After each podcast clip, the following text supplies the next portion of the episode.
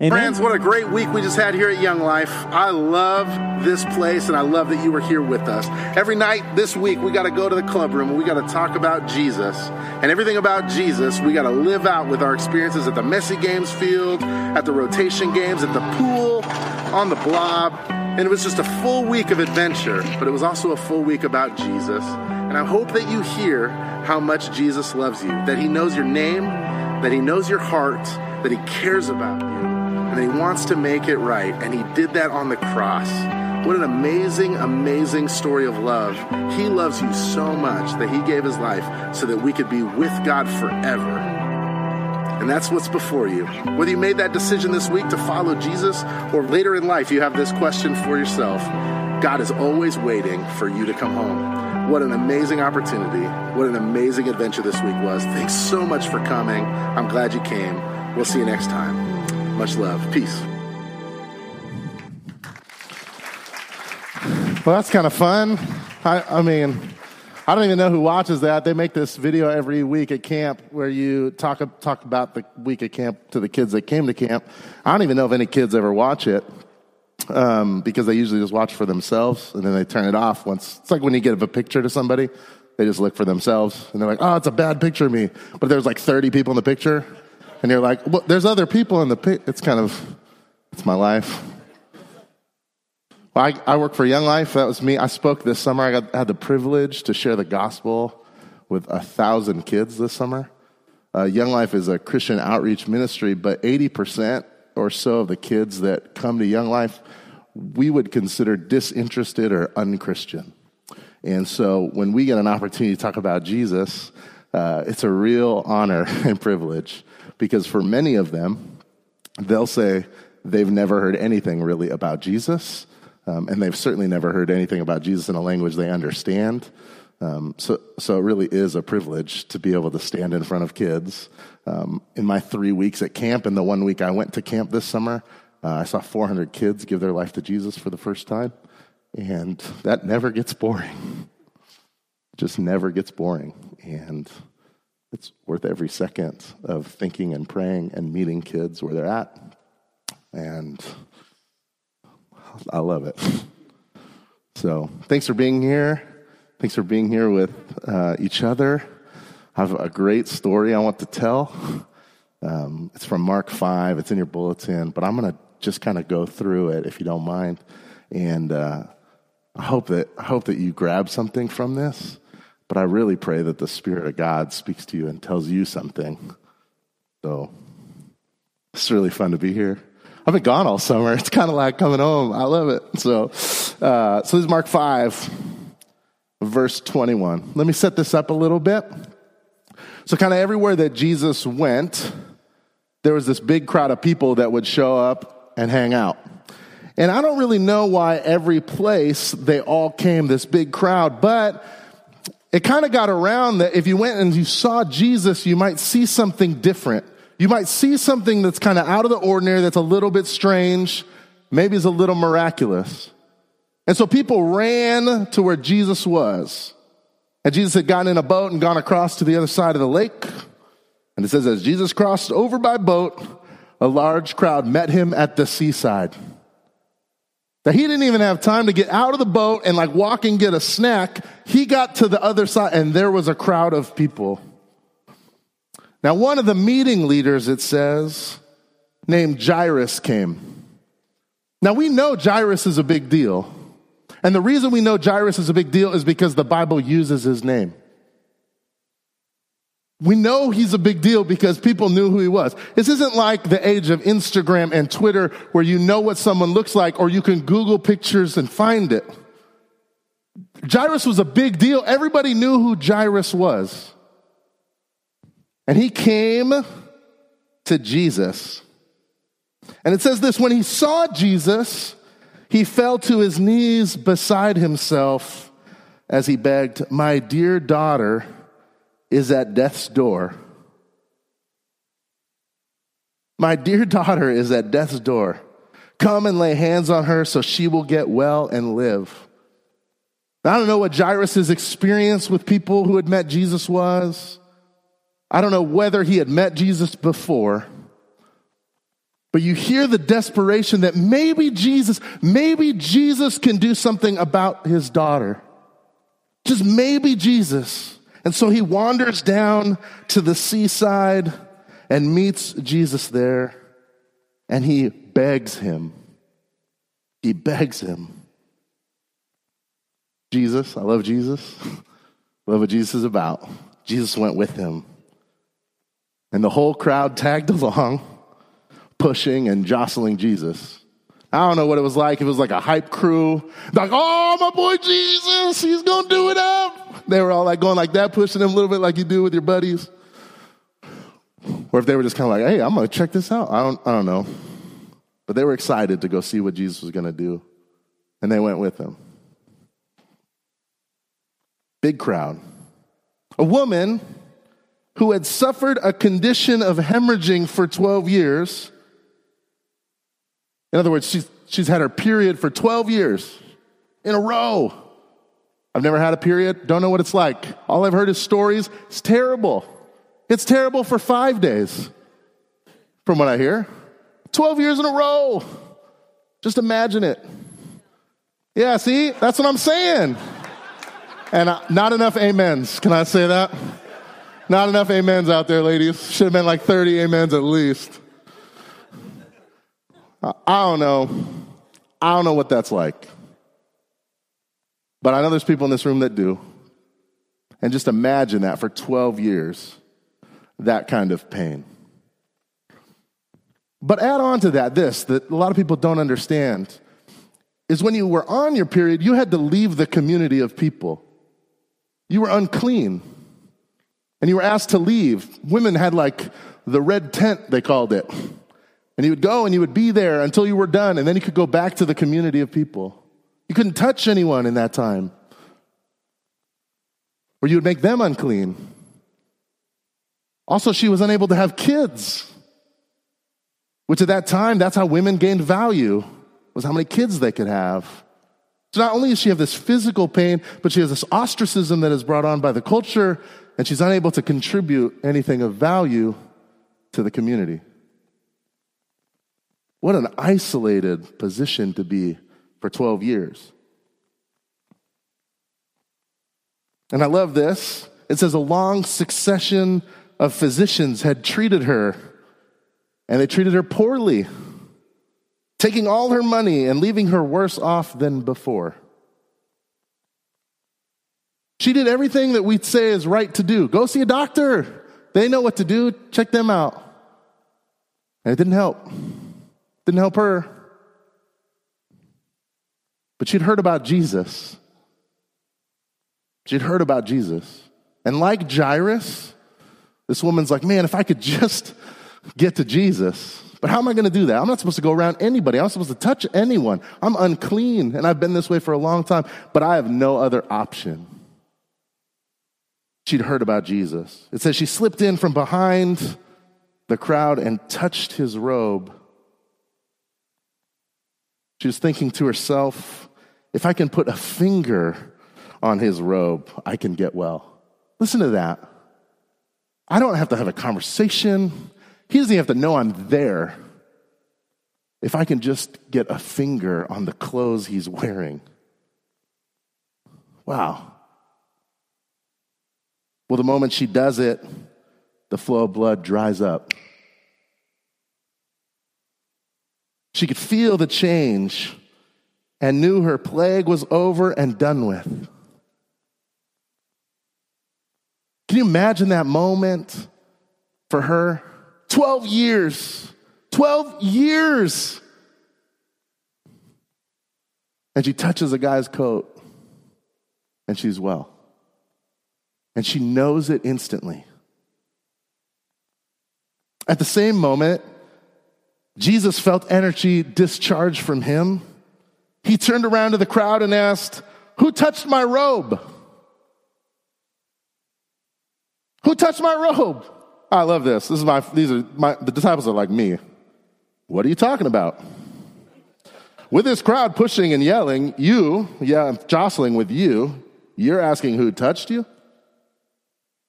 Everybody's touched you. There's a big crowd of people. What are you talking about? Everybody's touched you. They don't quite understand. They're a lot like me. They just don't quite understand what Jesus is really asking. See, when you touch Jesus or Jesus touches you, or you have an encounter with Jesus, you know it. You know it. You go away different. And Jesus is asking, Who has changed? They say, Everybody's touched you, but he keeps on asking because he wants to know who has changed. It says he went on asking, looking around to see who had touched him. The woman, knowing what had happened, knowing she was the one, stepped up in fear and trembling, knelt before Jesus.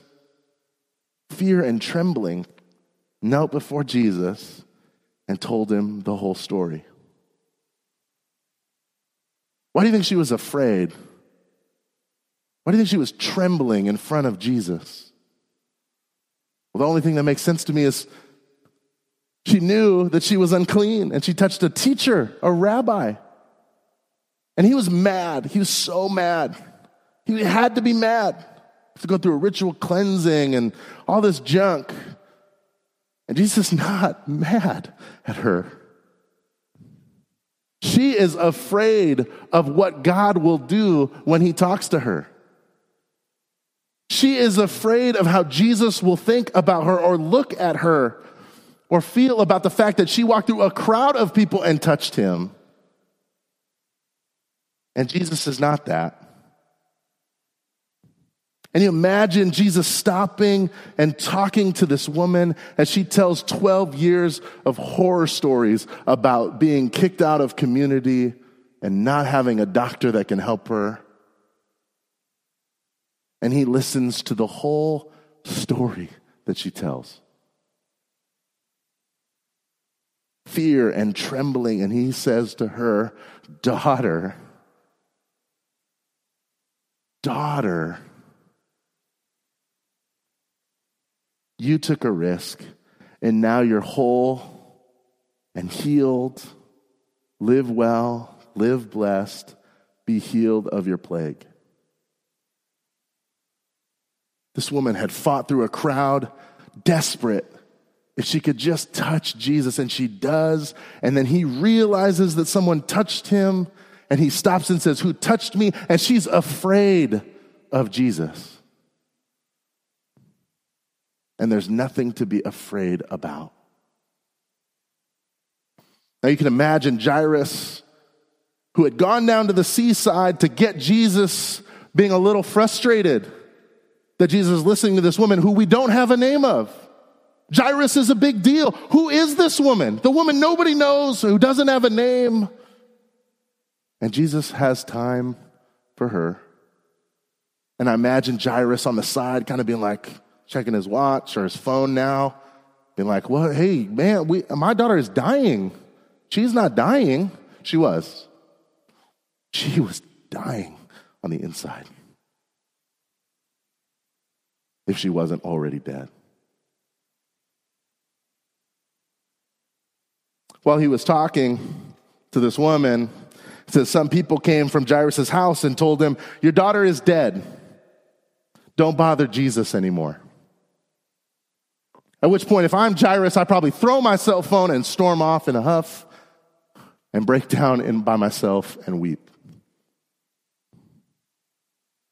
Don't bother Jesus anymore.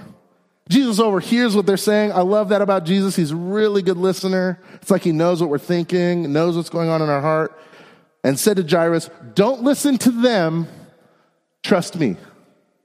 Don't listen to those guys, trust me. Now, I don't know. If, I'm, if I went all the way down to the sea and I'm a big shot leader, normally I would send someone. But if I went, there's a desperation in that. And so if I have any inkling of trust that I have for Jesus, I'm going to lay it on the table and I'm going to go, okay. And I love this. They go back to his house. He permitted no one to go in with him except the inner three disciples. And they entered Jairus' house and pushed their way through the gossips looking for a story and neighbors bringing in casseroles. All these people that had come to mourn the death. Push them all out. Jesus was abrupt, it says. Why all this busybody grief and gossip? The child isn't dead, she's sleeping. The child isn't dead, she's sleeping. Now, Jesus hasn't even seen her. Jesus hasn't even gone and, like, he's not a doctor. He hasn't gone in and checked vital signs. He just knows. He just knows that she's sleeping. But everybody else that has seen her is sure that she's dead. It doesn't surprise me that it says they were provoked to sarcasm. They told him he didn't know what he was talking about. That's pretty common. Whenever somebody tells you something that's kind of the opposite of what your experience has been, the most common response, especially nowadays, and especially among high school kids, is sarcasm. Yeah, yeah, yeah, you're right. Yeah, yeah, totally. And that's kind of, I think, what happens. Like Jesus shows up and it's like, oh, she's not dead. She's just sleeping. Oh, yeah, yeah, oh, totally. Yeah, that's right. This guy. Yeah, go for it, buddy. Yeah, let's see what happens. Wake her up. Just wake her up. They told Jesus he didn't know what he was talking about. But when he had sent them all out, he took the child's dad and mom along with his inner circle and entered the child's room. And he clasped the girl's hand and said to her, Talitha cum, which means, little girl, get up.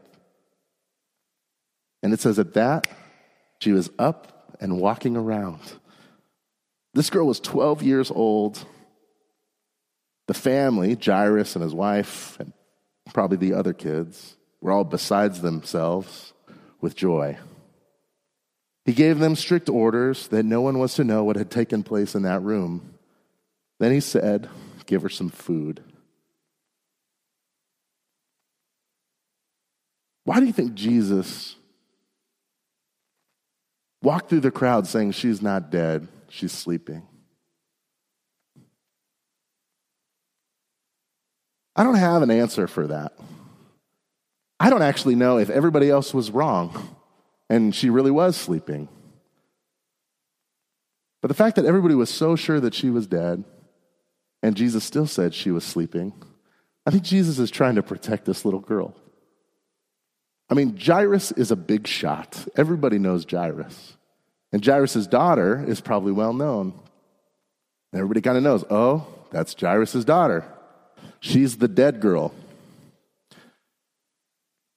And I like that Jesus protects her.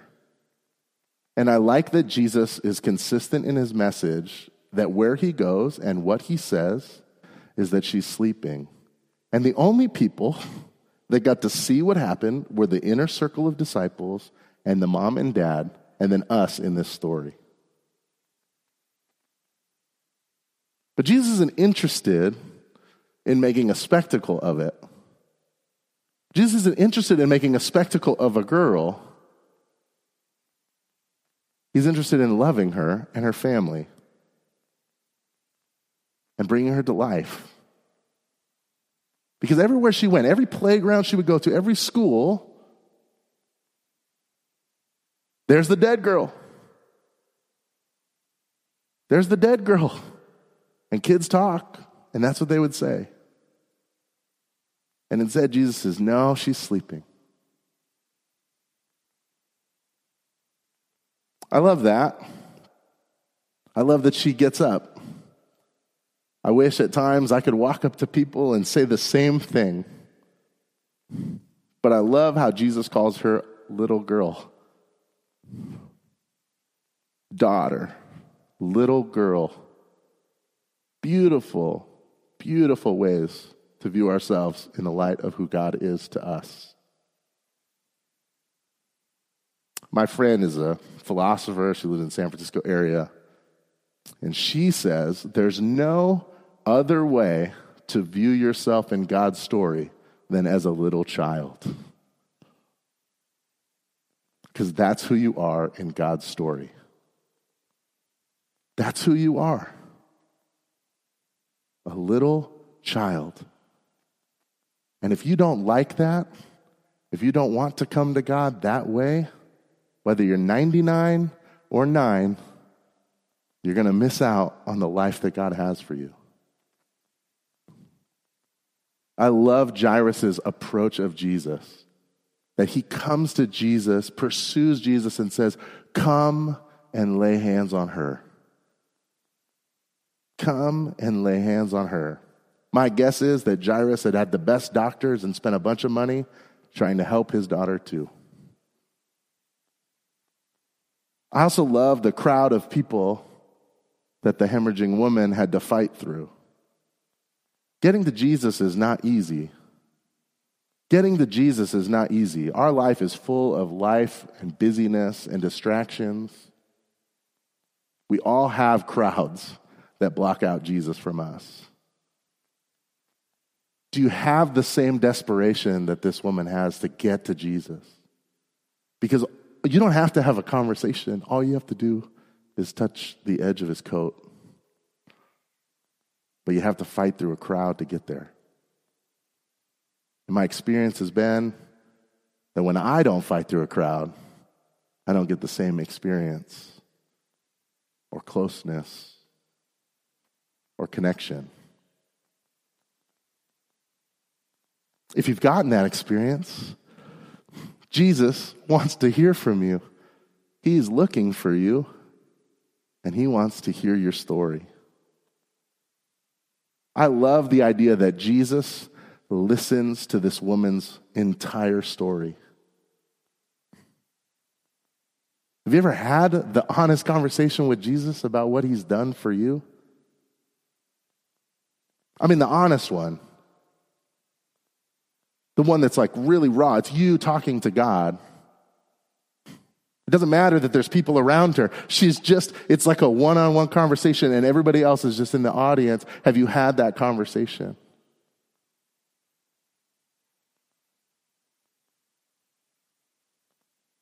Daughter, little girl. I assume the woman who had been hemorrhaging for many years was not a little girl, and she certainly wasn't Jesus' daughter. But I could say this son, little boy. I'm 34, I have two girls, and I'm still a baby.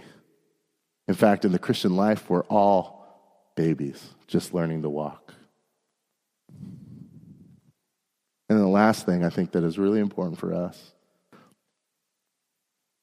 Jesus is working in secret all around you. Jesus isn't flashing lights. Jesus isn't saying, Come watch this. Jesus is working in your heart and in your head, in your brain, shaping you and molding you into the person he wants you to be. And he's not just doing it in your life, He's doing it in everybody's life around you, and especially in a place like this. It's for you that Jesus is changing you. I don't know what happened to Jairus after this fact. I don't know what happened to the daughter after this fact. Within themselves, they knew that their life was not their own because of the way that Jesus had given them new life, they went and did life differently. And if you've touched Jesus, or Jesus has touched you and said, Get up, you have to live a different life. If you haven't had that experience, one of the pastors or one of the other people in this room that you love would love to have that conversation with you. Trust the people that you trust I love you guys. Let me pray. In Jesus' name we pray. God, be with us as we go. Help us to pursue you, to chase after you, to fight through crowds, to be with you. Help us to know that you know us as kids Help us to live differently. Help us to live differently because of what you've done for us. Help us all to get up. Boy and girl, get up. and go live a different life. In Jesus' name, amen.